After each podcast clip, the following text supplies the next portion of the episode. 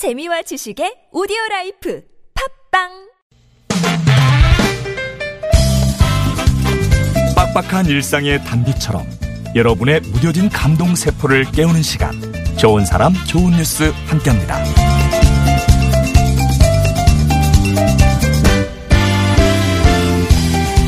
어린아이의 손을 비유적으로 이르는 말로 고사리 손이 있죠. 말 그대로 고사리 손으로 나눔을 실천한 아이들이 있습니다.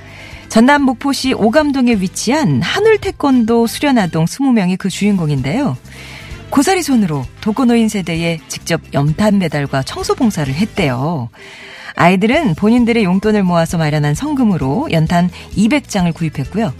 추운 날씨에도 연탄을 직접 배달하면서 내친 김에 어르신들 댁 청소까지 하겠다. 이렇게 나섰답니다.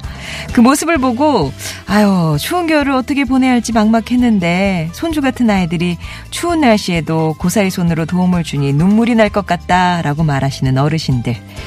태권도로 단련한 고사리 손이 독거노인들의 추위와 외로움까지 단번에 격파시켰네요.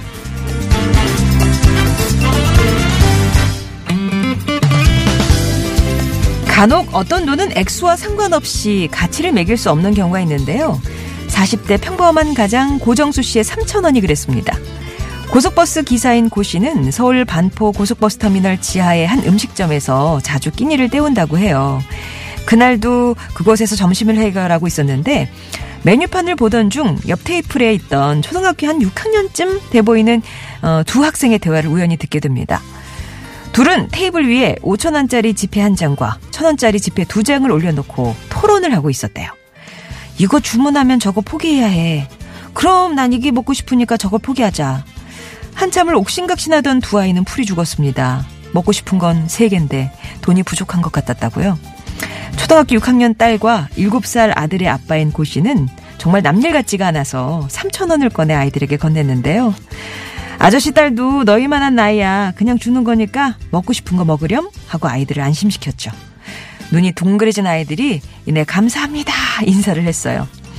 한순간이었지만 지갑을 꺼내서 줄까 말까 망설였던 자신이 부끄러웠다 말하는 고정수 씨. 남일 같지 않아서가 줄까 말까를 이기기에 충분했겠죠. 지금까지 좋은 사람 좋은 뉴스였습니다.